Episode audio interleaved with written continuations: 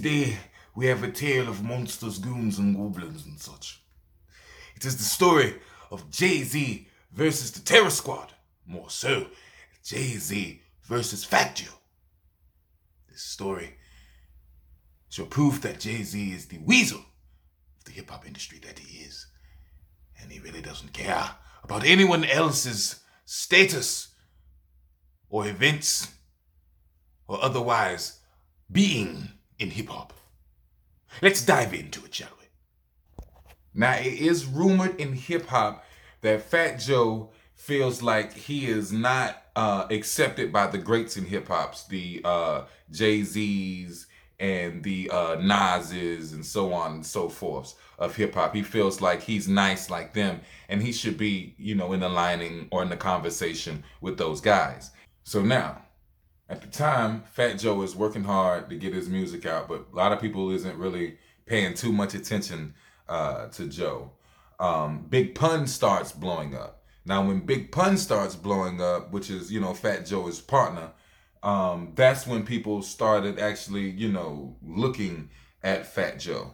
So now, these street promoters um, are throwing a show, right? Some some gangster dudes in the Bronx they throwing a show and uh, they hook up with Jay Z, right? So they got uh, Fat Joe and the Terror Squad performing with Big Pun, and they they have a set amount of money um, for them, and they have Jay Z coming in, and uh, Jay Z says he wants 15k to do the show, so they give it to him, and everything is set.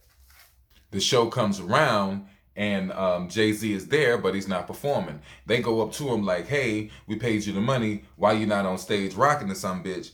And Jay Z's like, well, you know, um, you know, you probably have to pay me like ten more k for that because you know, fifteen k is just my appearance fee, and they're getting pissed. They're like, what the fuck? But they got like you know, fifteen thousand people down there in the Bronx ready to see this show. So they give uh, Jay Z the money he asked for, and then they have to reluctantly tell uh, Fat Joe and Big Pun that they can't give him anything due to Jay Z wanting so much.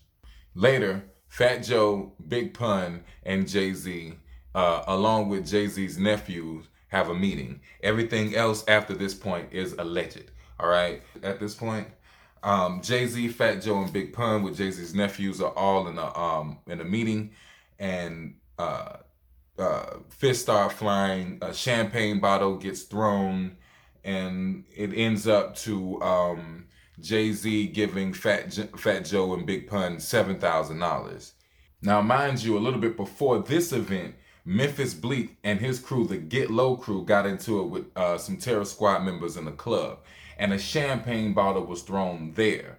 So maybe that's where a lot of people got it mixed up with a champagne bottle with Jay Z or whatever. But like I said, those things are alleged in the ho- uh, in the motel or the hotel in the meeting and um, is alleged in the club. But mind you, what happened in the club between the Terror Squad and um, Memphis Bleek and them and the Get Low crew, it didn't have nothing to do with the beef that was uh, happening in the meeting. Now, after Big Pun's death, uh, people started saying that Fat Joe is getting harder with his rhymes. Now, Fat Joe was going around, um, you know, basically doing the RIP uh, Big Pun thing and people are now starting to say, well, damn, you know, Fat Joe's flow changed. Did he take Big Pun's rhyme book?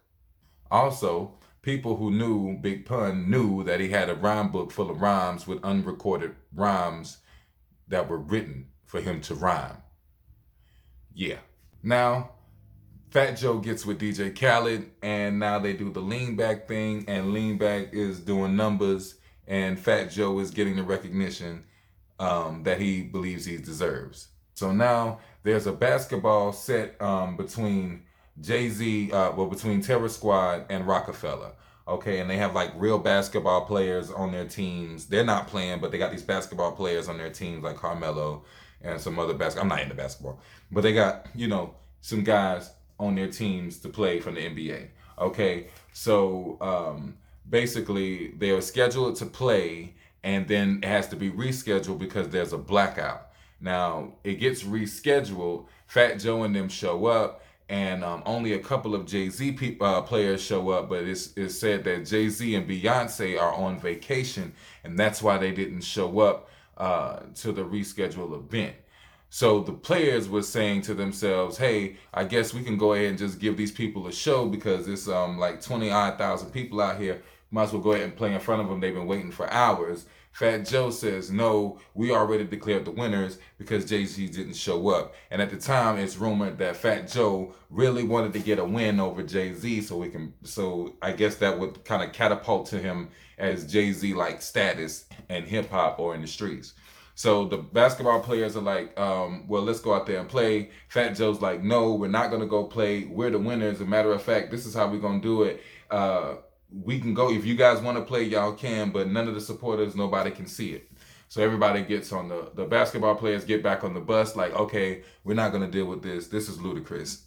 They try to reschedule it again, but by this time, you know, it's out of season and it's just pretty much too late for it.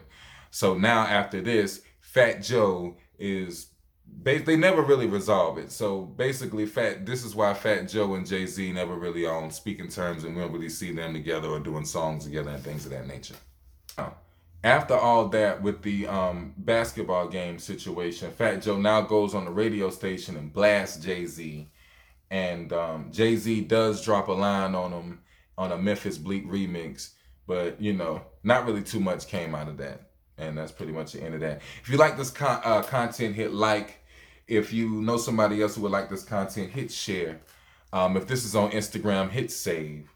Um, what else? Yeah, hybrid803.com. Make sure you check out this song, One in the Chamber. And um, yeah, until next time,